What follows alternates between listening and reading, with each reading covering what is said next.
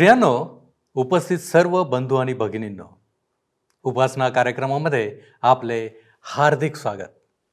प्रियानो या दिवसात आपण लेवीय या जुन्या करारातील पुस्तकाचे अध्ययन करीत आहोत.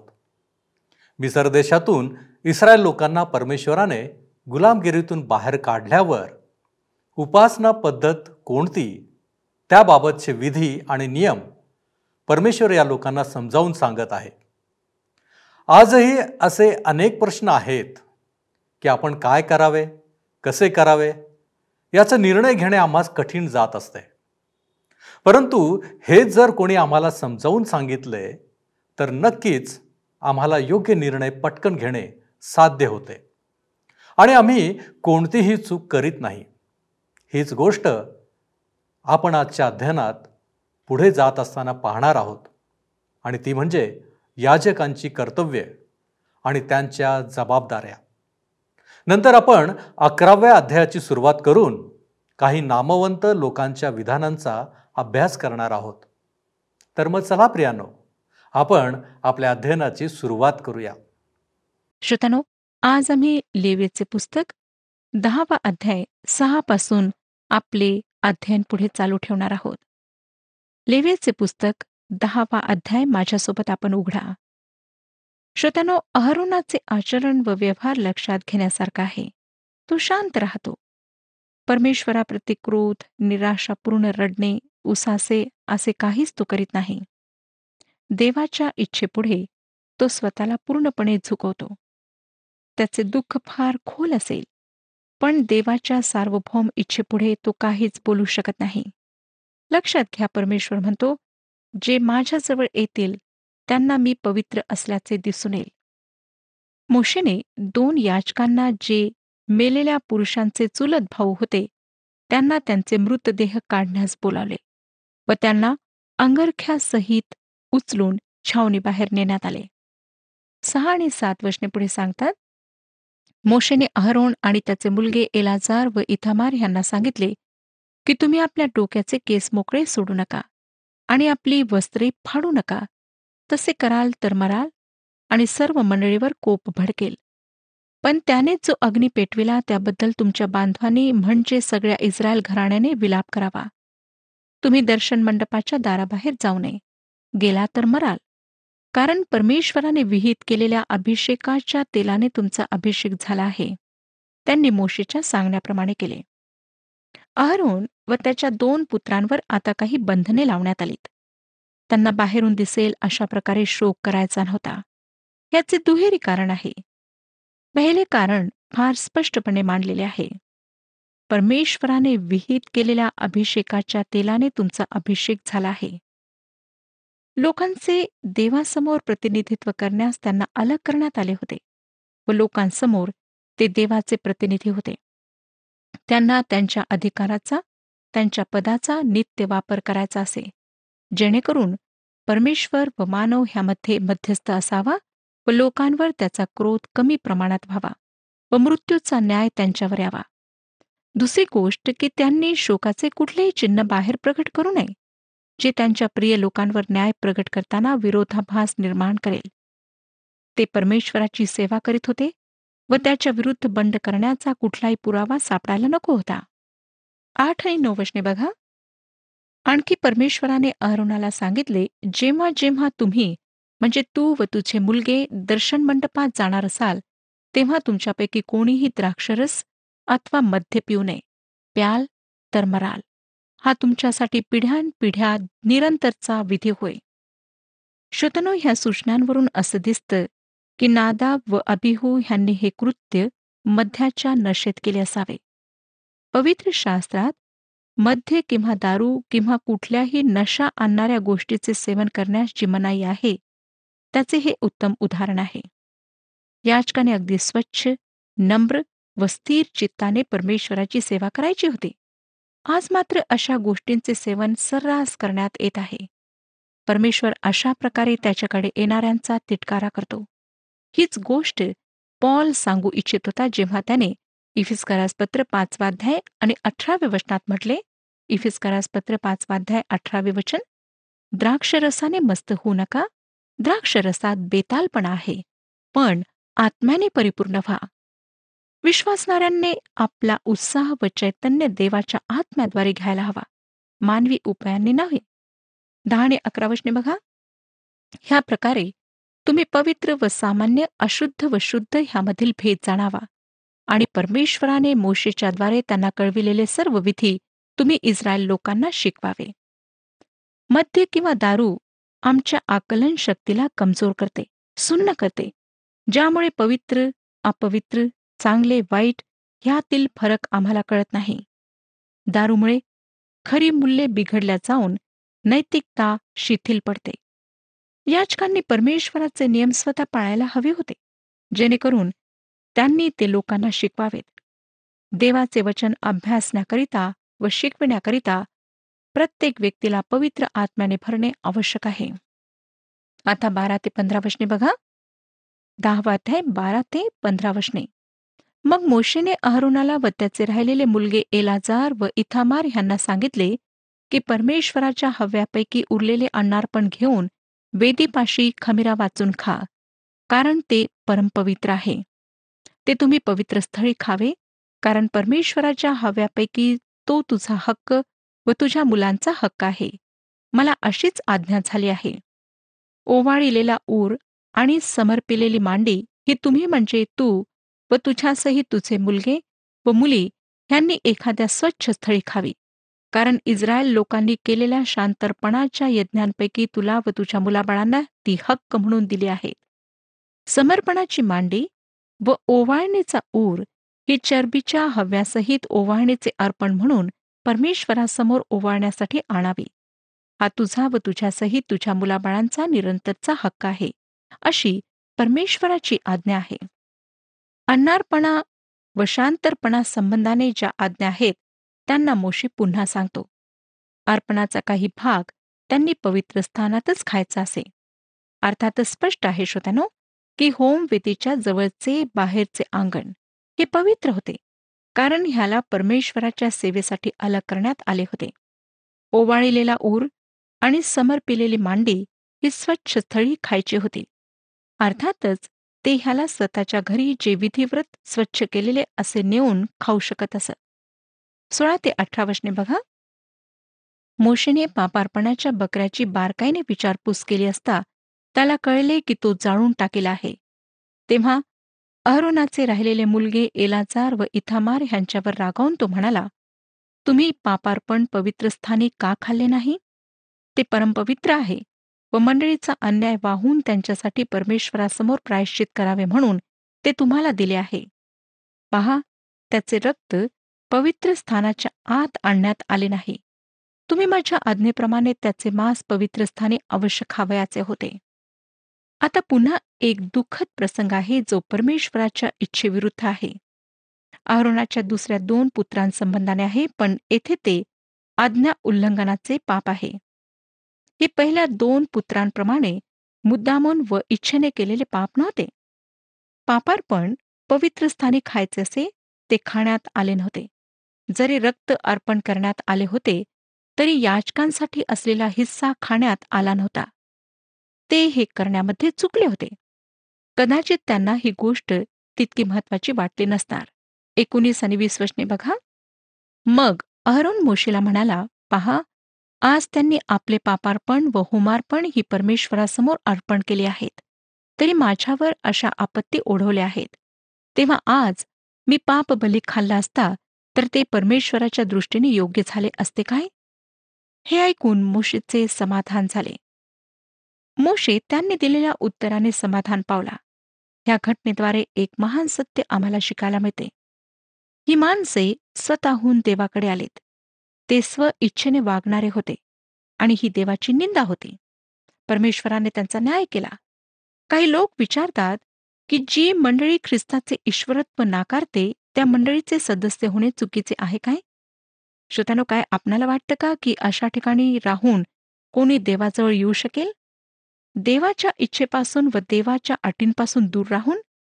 मला वाटतं की जर परमेश्वर नादा व अभिहू प्रमाणे जर मारेल तर अर्ध्यापेक्षा अधिक लोक मरतील. अनेक लोक त्यांच्या ढोंगीपणामुळे पवित्र आत्म्याशी खोटे बोलल्यामुळे मारल्या जातील. आम्ही कृपेच्या समयात आहोत ही गोष्ट खरी आहे. परमेश्वर फार शांतपणे आमच्याशी वागत आहे. आम्हाला पश्चातापाकरिता आणि सत्याला जाणून घेण्याकरिता तो वेळ देत आहे. नाहीतर श्रोतानो अनेक लोक आज परमेश्वराच्या क्रोधाने कधीच समाप्त झाले असते नाश झाले असते. जेव्हा तुम्ही आणि मी देवाजवळ येतो तेव्हा आम्ही त्याच्या अटीनुसारच यायला हवे. ही व्यवस्था आम्ही करू शकत नाही नियम आम्ही बनवित नाही. परमेश्वर तारणार आहे व तो सांगतो की आमचे तारण कसे होईल? येशू ख्रिस्त म्हणतो की माझ्या विना कोणीही पित्याजवळ पोहोचू शकत नाही.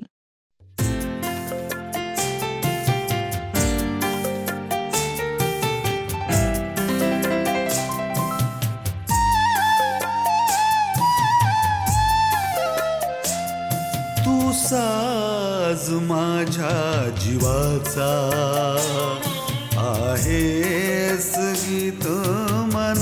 मनाचा तू साज माझ्या जीवाचा. आहेस गीत मनाचा. मी रचना तुझीच प्रभुजी. मी रचना तुझीच प्रभुजी. ठेवी विभाव आता तयाशी साज माझ्या जीवाचा आहेस गीत मनाचा.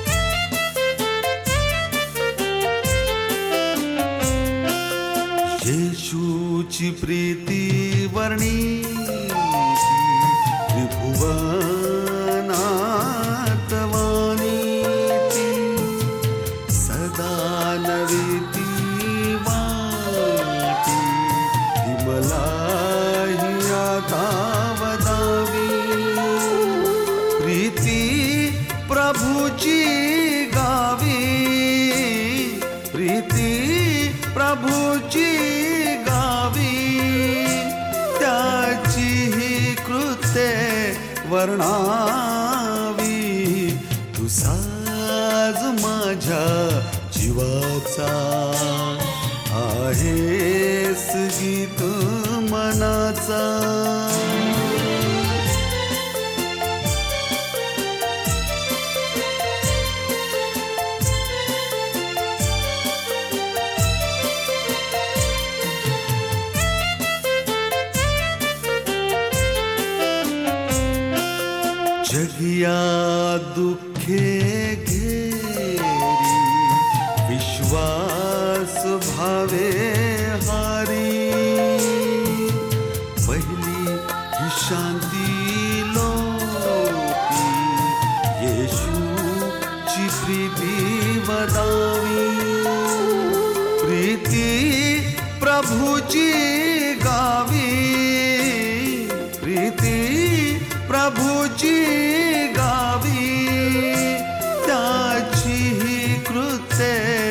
वर्णावी.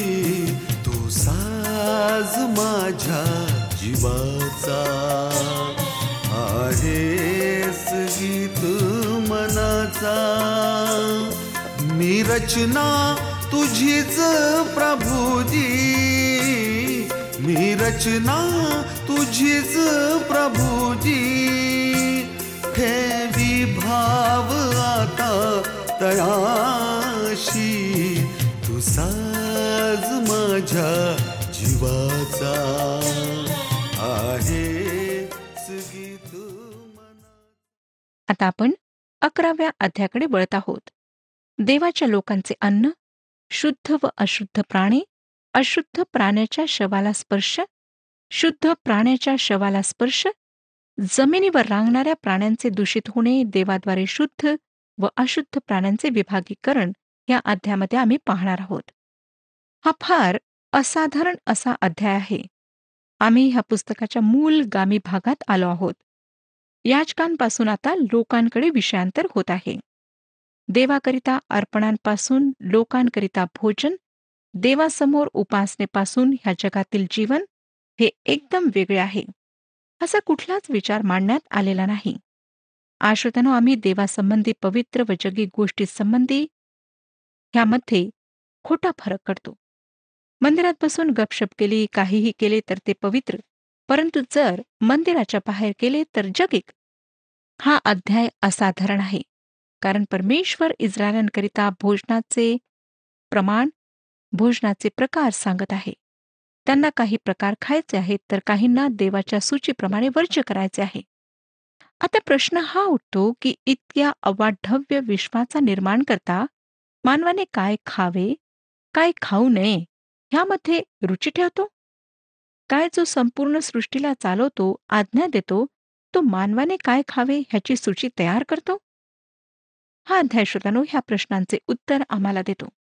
परमेश्वर त्याच्या लोकांच्या जीवनातील प्रत्येक गोष्टीमध्ये रुची ठेवतो व त्याने नेहमीच ठेवली आहे. कोणतीच गोष्ट इतकी लहान नाही की ती त्याच्या दृष्टीतून सुटेल व त्याच्या लक्षात येणार नाही. एका स्त्रीने देवाच्या सेवकाला कॅम्पेबेल मॉर्गन ह्यांना विचारले की काय आमच्या जीवनातील अगदी लहान सहान बाबींकरिता आम्ही परमेश्वराजवळ प्रार्थना करायला हवी? त्यांचे उत्तर होते बाई काय तुमच्या जीवनातील कोणतीही गोष्ट त्याच्याकरिता मोठी आहे? श्रोतानो आम्ही आमच्या जीवनातील समस्यांचे सर्व प्रश्नांचे मोठ्या गोष्टी आणि लहान गोष्टी असे वर्गीकरण करतो. परंतु आमच्या सर्व गोष्टी परमेश्वरासमोर अशा प्रकारे विभागल्या जात नाहीत. त्याच्यासाठी सर्व समस्या लहान समस्या आहेत. तरी सुद्धा त्याच्या लक्षात येणार नाही व त्यांची तो काळजी घेणार नाही अशी एक सुद्धा गोष्ट नाही. सर्व गोष्टींसाठी प्रार्थना करायची आहे परंतु काळजी कसलीच करायची नाही. या भागात आमच्यासाठी फार महान आत्मिक पाठ देण्यात आलेले आहेत. परंतु श्रोतानं पुष्कळदा आम्ही एक वास्तविक व प्रयोगात्मक बाजू हे इस्रायल संबंधी आहे म्हणून दुर्लक्षितो. परमेश्वराने काही प्राण्यांना खाण्याची परवानगी दिली व काहींना नाही त्यामुळे हे गृहीत धरण्यात येते की त्यात आरोग्यविषयक बाबींचा समावेश आहे. काहींना खाण्यास सांगितले काहींना नाही यात काही अंधविश्वास किंवा धार्मिक विधीद्वारे शुद्ध व अशुद्ध हा फरक करण्यात आला नाही. मग याचे अवश्य काही ना काही कारण असले पाहिजे जे त्यांच्या भोजनविषयी होते व ज्यामुळे त्यांचा फायदा होता. देवाने असा फरक का केला हे दाखविण्यास इतिहासाने दाखवायला हवे की देवाजवळ असे करण्यास चांगले व पर्याप्त पुरावे होते. देवाने त्याच्या लोकांकरिता चांगले ते करण्याचा प्रयत्न केला. ज्या प्राण्यांना खाण्यास मनाई करण्यात आली होती त्याविषयी आम्हाला दिसेल श्रोतानो की ते घाणेरडे पदार्थ खाणारे होते. मोशीच्या निमशास्त्रात ज्यांना खाण्यास निर्बंध घालण्यात आला होता ते आजार पसविणारे प्राणी होते. मला आता डॉक्टर एस. एच. केलॉग चे एक विधान सांगू द्या. आधुनिक विज्ञानाच्या एका महान शोधाद्वारे हे लक्षात आले आहे की अनेक आजार जे प्राण्यांना लागू शकतात ते जास्त करून परोपजीवी जंतूच्या उपस्थितीमुळे होतात. अशा आजारांमुळे जे प्राणी अशुद्ध प्रकारचे भोजन किंवा चारा खातात ते अधिक प्रभावित होतात. ह्यांच्यापैकी एक सुद्धा सुटत नाही. इतक्यातच शोध लागलेला आहे की अशा प्रकारच्या आजारांची बाधा प्राणी व मानव दोघांनाही होते व एकापासून दुसऱ्याला आजार लागतात. तो पुढे ह्यांची यादी देऊन सांगतो एक केसाप्रमाणे असणारा परोपजीवी जंतू जो डुकरांच्या शरीरात सापडतो. घटसर्प जो टर्कीमध्ये व गाठीचा रोग जो घोड्यांमध्ये होतो. आणि हे सर्व रोग जंतूंच्याद्वारे पसरतात. अर्थातच मोशे ह्या आजारांविषयी जाणत नव्हता व मिसरमधील वैद्य लोक सुद्धा जाणत नव्हते. परंतु परमेश्वर जाणून होता. परमेश्वराने शुद्ध व अशुद्ध ह्यात फरक केला. बहुतेक हे जंतू रक्ताद्वारे पसरतात व मोशेने लोकांना आज्ञा केली होती की मासाला शिजवण्यापूर्वी सर्व रक्त निघाले पाहिजे. आता मोशेला हे कसे माहीत झाले? त्याला माहीत झाले नसते पण श्रोत्यानो देवाने त्याला सांगितले. डॉक्टर केलॉगचे एक विधान युरोपमध्ये जेव्हा प्लेग पसरला तेव्हा अनेक लोक मृत्युमुखी पडले. परंतु यहुदी लोकांना त्याची लागण झाली नाही. त्यामुळे इतरांनी त्यांच्यावर आरोप ठेवला की ते विहिरी व नाले ह्यात विष घालून आपल्या गैरयहुदी शेजाऱ्यांना मारित आहेत. प्रोफेसर होस्मेर लिहितात की इस्रायलांच्या संपूर्ण इतिहासात नियमशास्त्र देणाऱ्यांची बुद्धिमत्ता फार विशेष करून दिसली. अनेक प्रकारच्या साथीच्या रोगात यहुदी लोकांवर फार कमी प्रभाव पडला. आणि त्यांचे आयुमान सुद्धा इतरांपेक्षा अधिक आहे.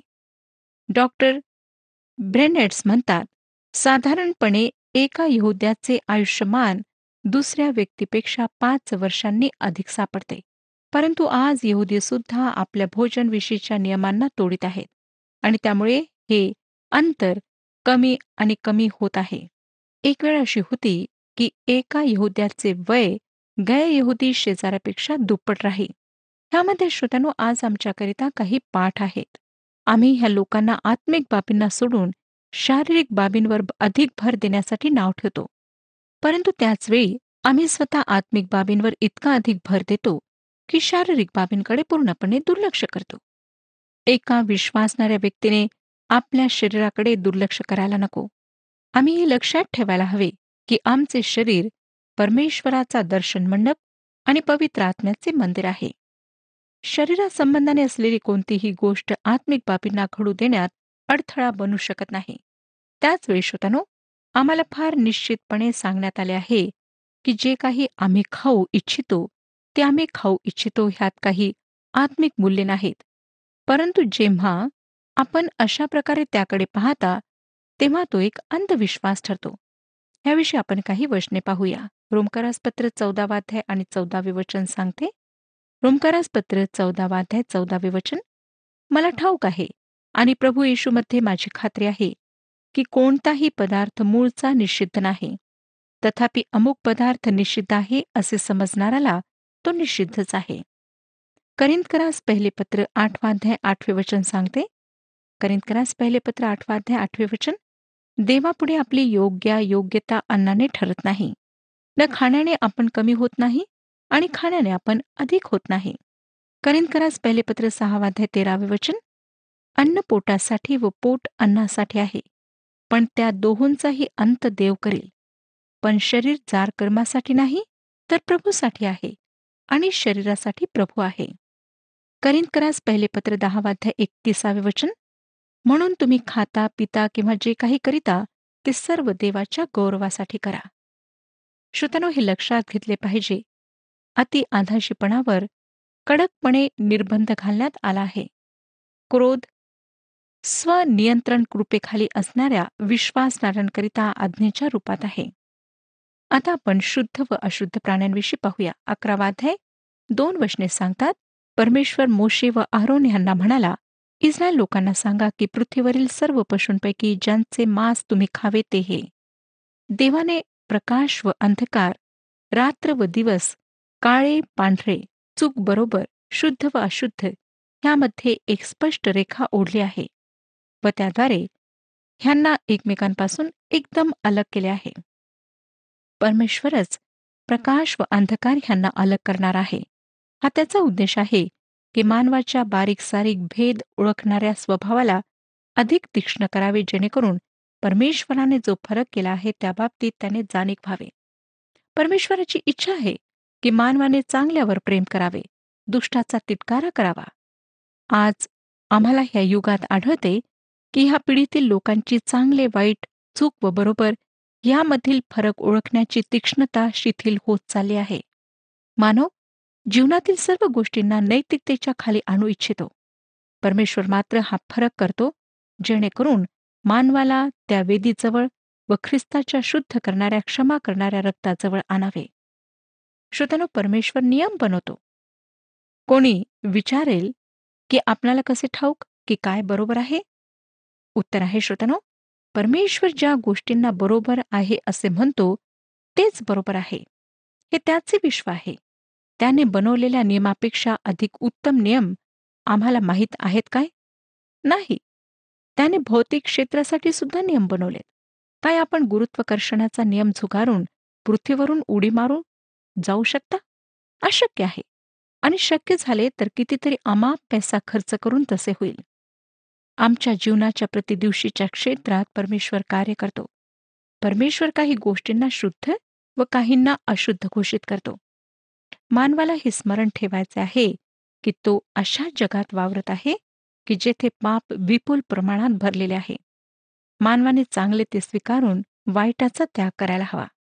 हा फरक नीतितत्वांवर आधारित होता. तरी शुद्ध प्राणी शरीराला पौष्टिक तत्वे पुरविण्यास पुरेसे होते.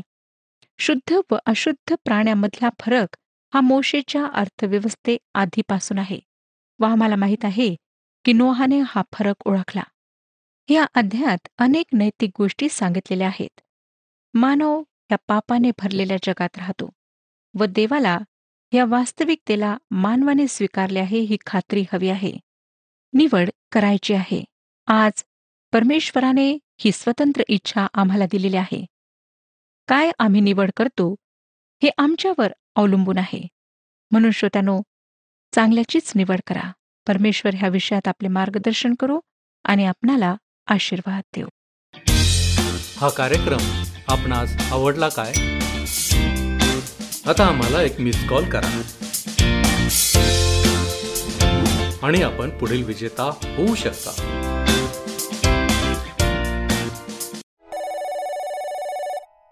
प्रियांनो आजच्या अध्ययनात आपण प्रामुख्याने देवाच्या प्रतिनिधींच्या जबाबदाऱ्या पाहिलेल्या आहेत. कारण पुढारी जर योग्य असेल तरच सर्वसामान्य लोकांपर्यंत नियम पोहोचविणे आणि पालनाची अपेक्षा करणे योग्य असते. परमेश्वराने अगदी बारीक सारीक परंतु महत्त्वाच्या गोष्टींविषयी मार्गदर्शन केले होते. आणि आता तो हीच अपेक्षा करीत आहे की याजकांनी स्वतः नियम पाळावे आणि इतरांना ते शिकवावे. काय आपण आपल्या जीवनामध्ये स्वेच्छेने वागून परमेश्वराची निंदा करतो? प्रियांनो देवाची ही अजिबात इच्छा नाही. म्हणूनच आज आपण आत्मपरीक्षण करणे आवश्यक आहे की काय मी स्वेच्छेने वागून परमेश्वराची निंदा नालस्ती होईल असे माझे आचरण करीत आहे? याचे उत्तर आपण स्वतःपुरते शोधण्याचा प्रयत्न करा. आपण प्रार्थना करू. आमच्यावरती कृपा करणाऱ्या आमच्या महान प्रेमळ परमेश्वरा आम्ही तुझ्या चरणापाशी येत आहोत. तुझी इच्छा आहे की आम्ही योग्य रीतीनं सदैव वागावं आचरण करावं. होय प्रभूजी आमची प्रत्येक वागणूक ही तुला आवडणारी असावी. आणि यासाठीच तू आम्हाला सातत्यानं विधी आणि नियम आणि आज्ञा या देत आलेला आहेस. होय प्रभूजी आम्ही काही काही वेळेस नव्हे अनेक वेळा या सर्वांपासून दूर जातो भगतो भटकतो. परंतु बापा तू आम्हाला नेहमीच जवळ घेतोस. आम्हाला शिकवतोस सांगतोस. आणि म्हणूनच प्रभूजी आजच्या अध्ययनाच्या द्वारे आम्ही हेच शिकण्याचा प्रयत्न करतो की तू नेमून दिलेल्या सर्व गोष्टी आमच्या जीवनामध्ये आम्ही कराव्या. यासाठी आम्ही स्वतःला तुझ्या हाती सोपवतो आणि या विनंत्या येशू ख्रिस्त आमचा प्रभू याच्याद्वारे करतो म्हणून तू ऐक. आमेन. आत्म्याच्या सामर्थ्याने जागा आणि आत्म्याच्या प्रेरणेने चाला. प्रभू आपणास सहाय्य करो.